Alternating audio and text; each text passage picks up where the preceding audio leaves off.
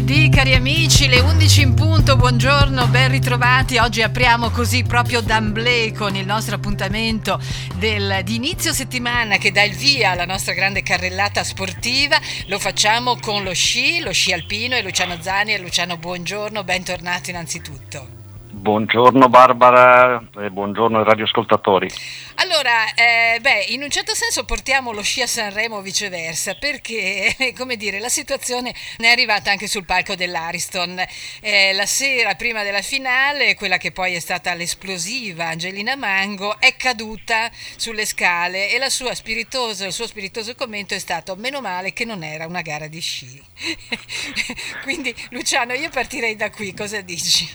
Beh sì, anche perché c'è stata la la presenza eh, anche dello sci in quel di Sanremo e quindi la presenza di Federica Brignone in una serata molto bella, molto particolare, quindi possiamo partire da lì. Esatto. Allora, la presenza della Brignone che comunque come fa, diciamo, fa parte del gioco, no? anche la polemica eh, è riuscita anche in ogni caso a far parlare i giornali, comunque noi preferiamo parlare di quello che accade sulle piste e lo facciamo proprio da una situazione che anche ieri si è riproposta, è stato un, è stata annullata una gara maschile, è stato detto per motivi di sicurezza.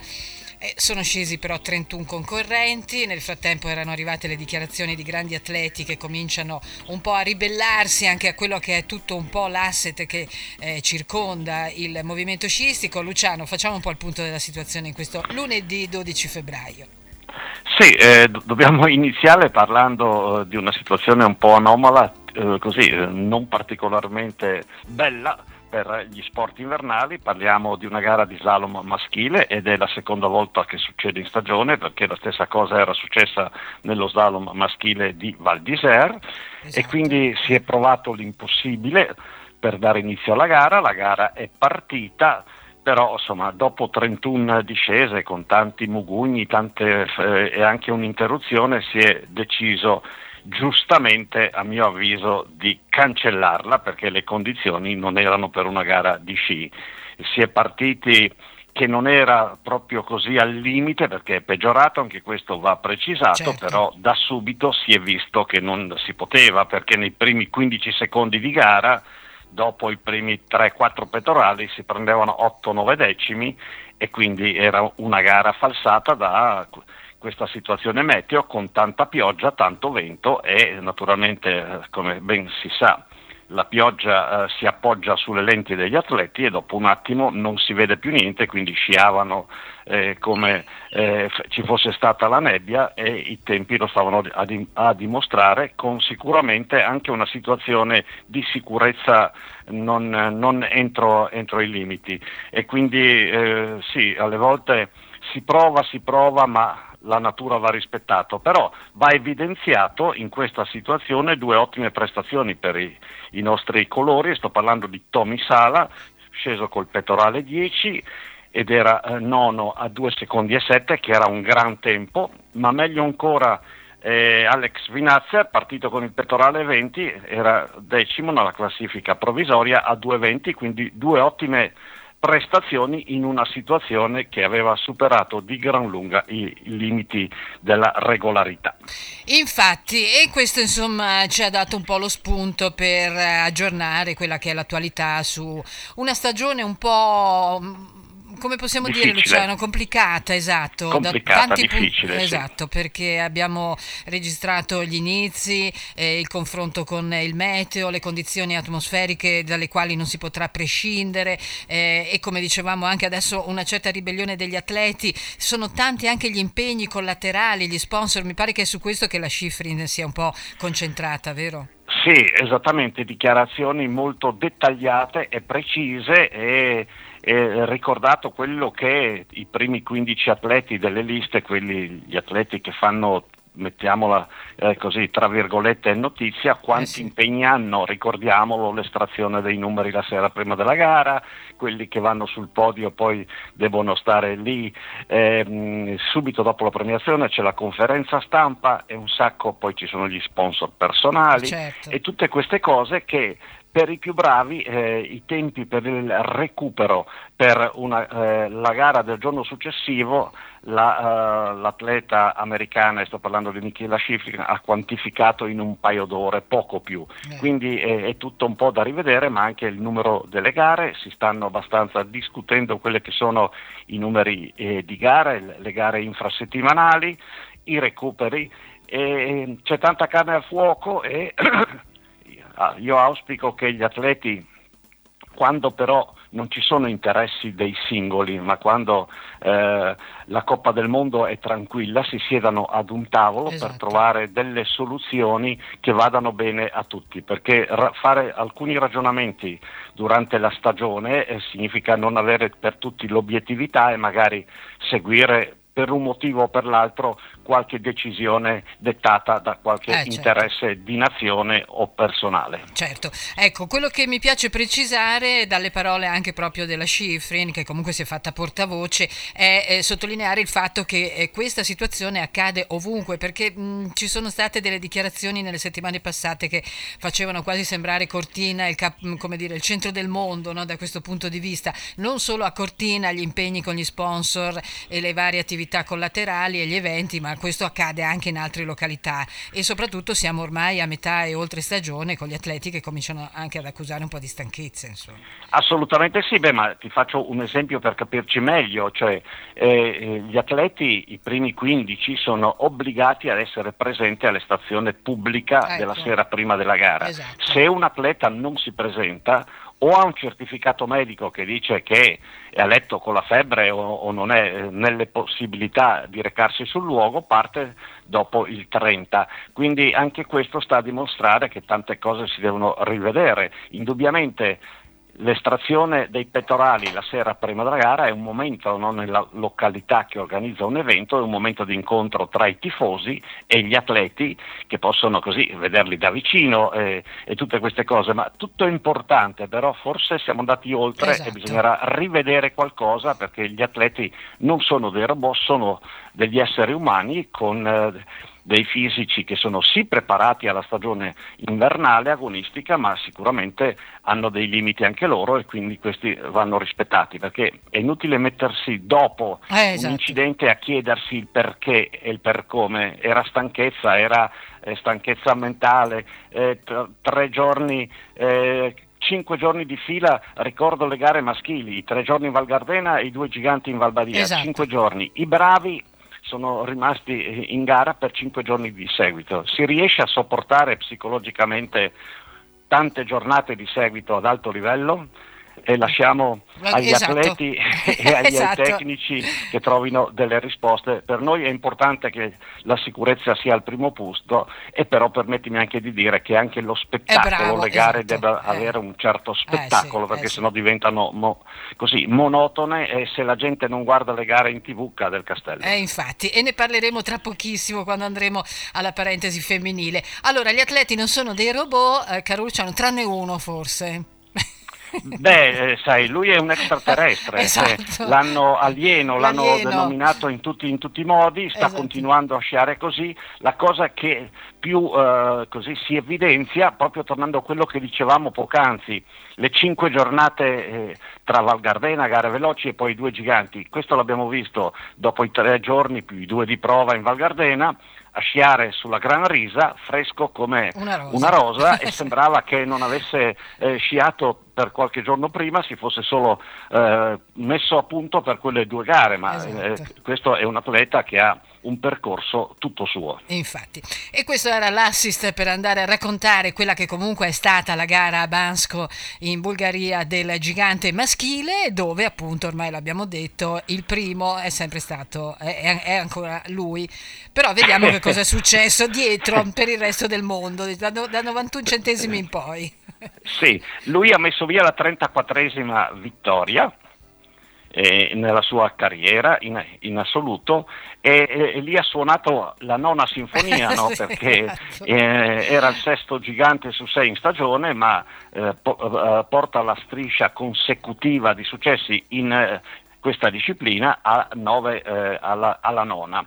È il ventitreesimo podio consecutivo, pensate, il sedicesimo su 18 gare in stagione, eh, numeri che fanno venire i brividi. Comunque, ottime entrambe le manche, una situazione io farei eh, un attimo una, una precisazione su una pista ben preparata con dei tratti, era veramente lucida, dura, difficile, con eh, delle onde, dei dossi che hanno creato dei problemi e questo signore ha schiacciato l'acceleratore dove doveva, ha controllato, ha sciato con intelligenza in altre, in altre, zone, però sul liscio, sul duro, sulle onde fa sempre la differenza e quindi l'ennesima vittoria di Marco Odermatt che ormai sicuramente non è una notizia. Però la notizia buona di questa gara in Bulgaria a Bansko è il secondo posto per il giovane 22enne eh sì. Alexander Sten Olsen a 91 centesimi però una grande prestazione e la conferma ancora podio per l'austriaco anche in, eh, in questa disciplina Manuel Feller che con un'ottima gara si aggiudica il terzo gradino del podio.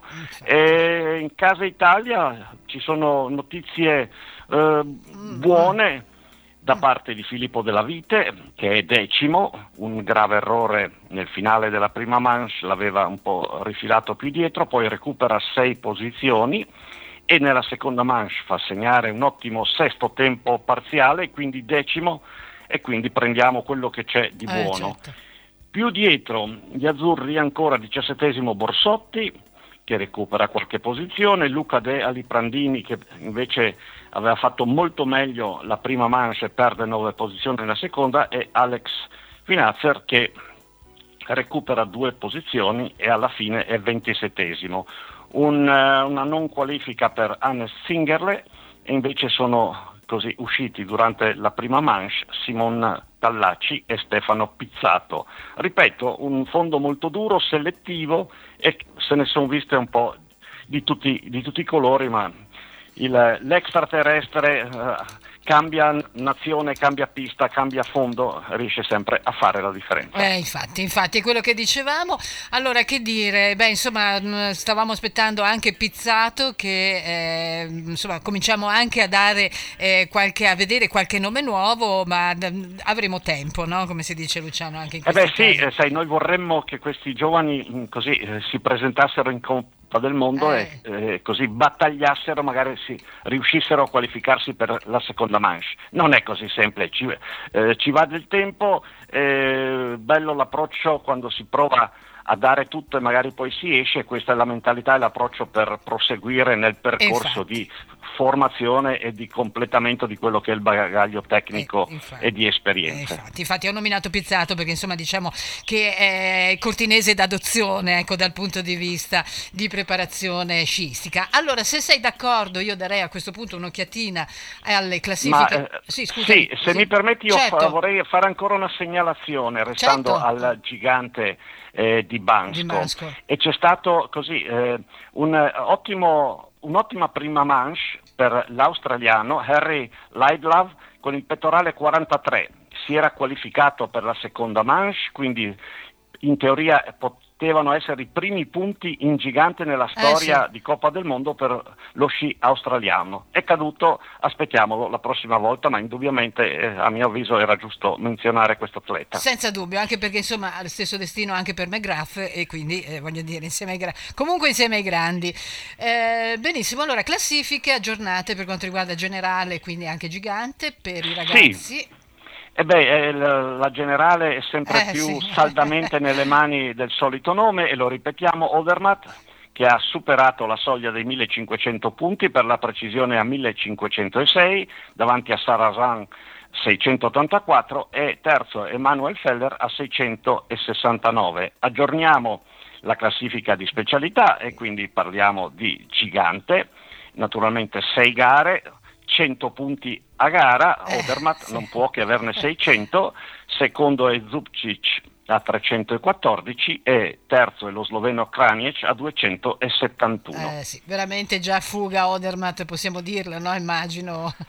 Ma uh, sì, certamente sì, fuga, però insomma abbiamo visto al femminile, avevamo parlato eh, sì, anche di sì. quasi fuga e poi le cose cambiano, ogni eh, gara ha la sua storia, quindi facciamo delle analisi weekend dopo weekend. Esatto, giusto.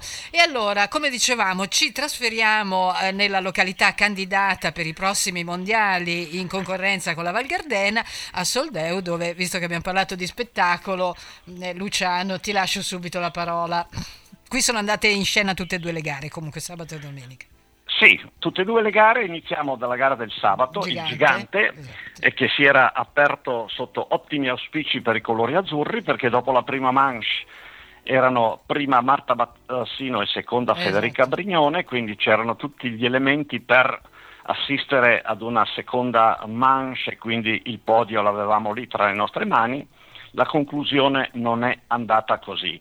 Eh, su Bansco e su questa località, come usiamo fare noi, io eh, farei una piccola precisazione per quello che concerne il manto nevoso. No? Indubbiamente il terreno è molto eh, sicuramente bello per una gara sia di gigante che di slalom, la preparazione della neve eh, non proprio così ideale. Il muro finale ha creato problemi mm, in mm. gigante e ha creato problemi in slalom sì. e quindi quando crei un fondo non omogeneo, compatto, ma che in certe zone del, del, del, tracciato poi si spacca, si creano situazioni poco simpatiche da vedere. Probabilmente è stato fatto tutto per cercare di dare uniformità, perché in certi tratti si vedeva che il fondo era stato lavorato, barrato, però purtroppo il risultato non è stato quello desiderato ed è giusto ricordarlo perché è nostra abitudine eh sì. dire le cose come stanno. Esatto. Ma andiamo a completare le informazioni sul eh, gigante. Dicevamo, dopo una prima manche eravamo sugli scudi, dopo un pochino meno. Mm. Il podio cosa dice? Dice che torna a vincere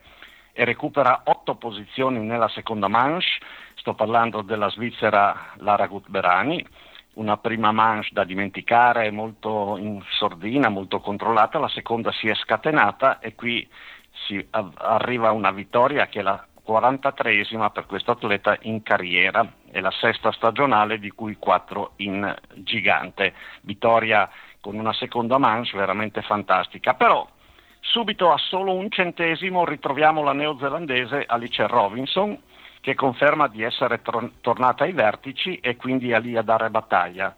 Terza è l'americana AJ Hart, 24enne, a 15 sec- eh, centesimi, recupera anche lei tre posizioni. È il primo podio in gigante, è un atleta che sta ah, crescendo ah, in entrambe le discipline, quindi sicuramente in prospettiva eh, sarà da tenere d'occhio. Alla fine troviamo quarta Federica Brignone, perde due posizioni, un errore nel finale, proprio in una di quelle zone che noi abbiamo provato a descrivere prima dove il manto nevoso si era eh, eh, molto molto deteriorato. Più dietro troviamo sesta Marta Bassino, un'ottima prima manche, come dicevo, nella seconda anche per lei degli errori e un risultato che speriamo la prima manche le dia quelle certezze eh, sì. per il finale di stagione.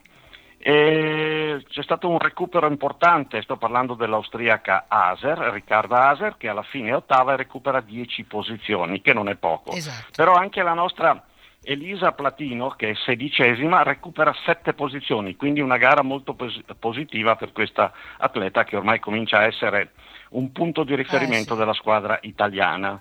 Non si sono qualificate Roberta Medesi, Ilaria Ghisalberti e Ambra Pomarè. Esatto. Uscite nella prima manche Asia Zenere e Lara uh, della Mea e siccome la seguiamo noi seguiamo sempre Lara Colturi esatto. qui è caduta nella seconda manche ma era nelle 20 nella prima quindi ancora una gara, uh, una gara uh, portante una gara tiratissima come abbiamo detto primi, in un secondo ci sono dentro 10 atlete. Eh sì, infatti.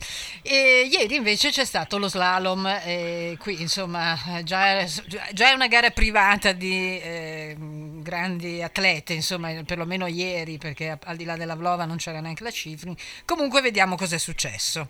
Se hanno, chi successo... ha approfittato diciamo ecco, di questa sì, eh, beh, mi aspettavo e sono rimasto un po' deluso dalla tedesca Lena Dürr, Dürr che esatto. alla fine è solo, solo per lei, che è un'atleta abituata eh, anche quando ci sono le due eh, così strafavorite esatto. di questa disciplina ad essere lì sul podio con loro. Ieri è finita sesta uno, eh, con un ritardo di 1,38, una gara abbastanza incolore. Torna a vincere la svedese eh, Anna Sver Larsson che ha la terza vittoria in carriera ed era già in testa dopo la prima manche, quindi una gara molto regolare e, e evoluta. Al secondo posto, pensate, la, la, vincitrice, la svedese, ha 32 anni, quella che si classifica al secondo posto ne ha 20. 20. Sto parlando della croata Zirinka Ljutic, che ha il terzo podio in carriera e sta facendo cose importanti perché nel gigante del giorno precedente era dec- eh, decima, sì, quindi continua a confermarsi tra le protagoniste, ma in slalom ha qualcosa di più. Eh, sì. Terza l'americana Paola Molzan, è il terzo podio anche per lei in carriera. Eh, c'è stato il rientro in gara dopo l'incidente del, de, della svizzera Michelle Gysin, anche lei caduta a Cortina, Cortina con un esatto. ottimo quarto posto.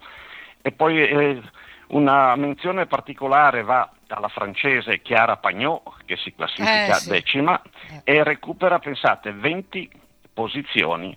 Eh, è partita per prima nella seconda manche, ha sfruttato la pista e ha fatto una prova veramente importante. Troviamo dodicesima a pari merito Marta Rossetti che recupera sette posizioni nella seconda manche fa segnare l'ottavo tempo e quindi una buona pro, eh, prova anche per la Rossetti che si conferma.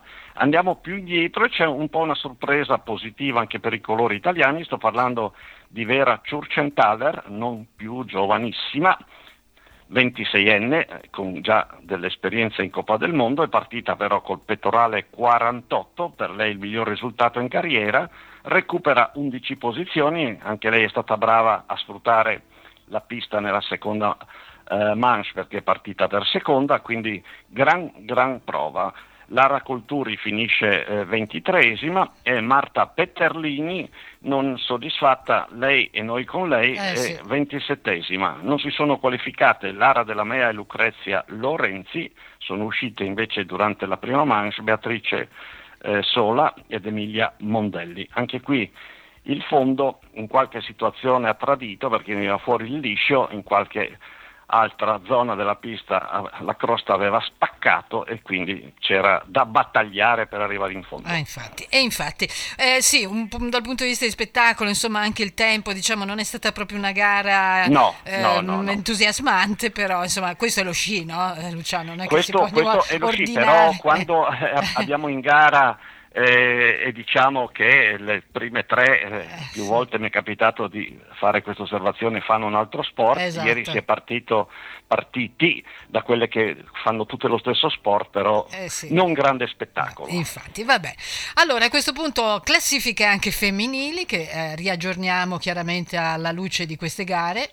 Alla luce di queste gare, sì, e c'è il sorpasso eh sì. con i 100 punti della vittoria nel slalom gigante di Lara Gutberami che va a 1214 punti, la Schifrin rimane seconda a 1209, quindi meno 5, e terza è Federica Brignone, mentre la classifica dello slalom gigante è sempre saldamente condotta da Laragut con 685, Brignone è seconda a 550, quindi a meno 135 e Sara Hector è terza a 481. La, classi- la classifica invece di specialità, e sto parlando dello slalom, è prima la Schifrin 630, seconda Vlova 50, 505 e terza è la tedesca Dürr a 442. E infatti questa è la situation. Eh, quindi, prossimi appuntamenti.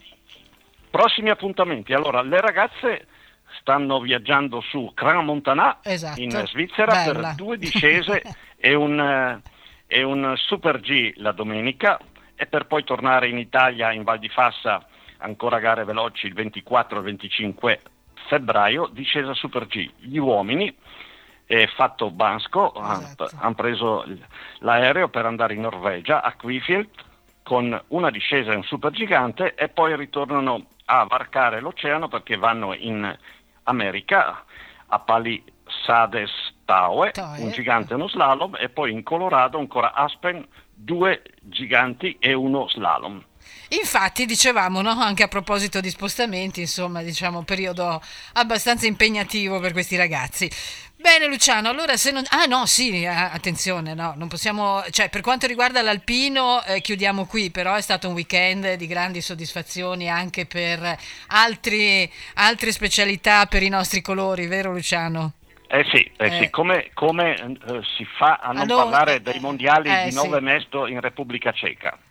E qui la nostra Vitozzi, possiamo dire nostra, perché ce l'abbiamo entrambe da questo punto di vista. Assolutamente regio- sì, sì, Dal punto di vista regionale, no?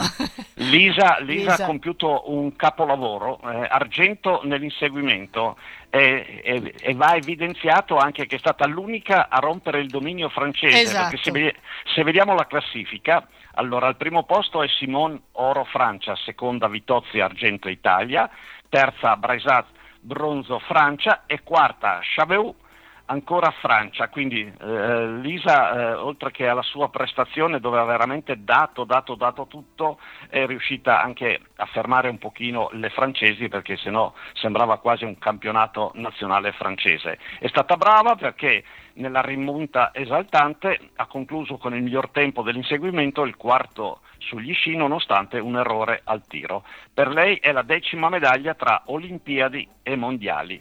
Terzo podio irrigato individuale, quindi brava, brava Lisa. Veramente un grandissimo applauso e io vorrei comunque anche eh, andare a, a, trovare i ragazzi perché ieri c'è stato anche il bronzo agli juniores eh, di, che si sono conclusi i campionati eh, del mondo giovanili dove la staffetta ha ehm, guadagnato appunto il bronzo con Davide Ghio ma soprattutto Iris De Martin Pinter che è questa giovane ragazza bellunese insieme ad Axel Artusi e Maria Ghismondi. Questa è la Bra- staffetta mista che ci ha portato un bronzo. Bravissime, bravissime anche loro. E infatti. Bene Luciano, con questo è veramente tutto anche per questo lunedì. Io come sempre ti ringrazio. L'appuntamento è per chi ama lo sci lunedì prossimo, sempre alle 11. Grazie a te Barbara, buona giornata a tutti.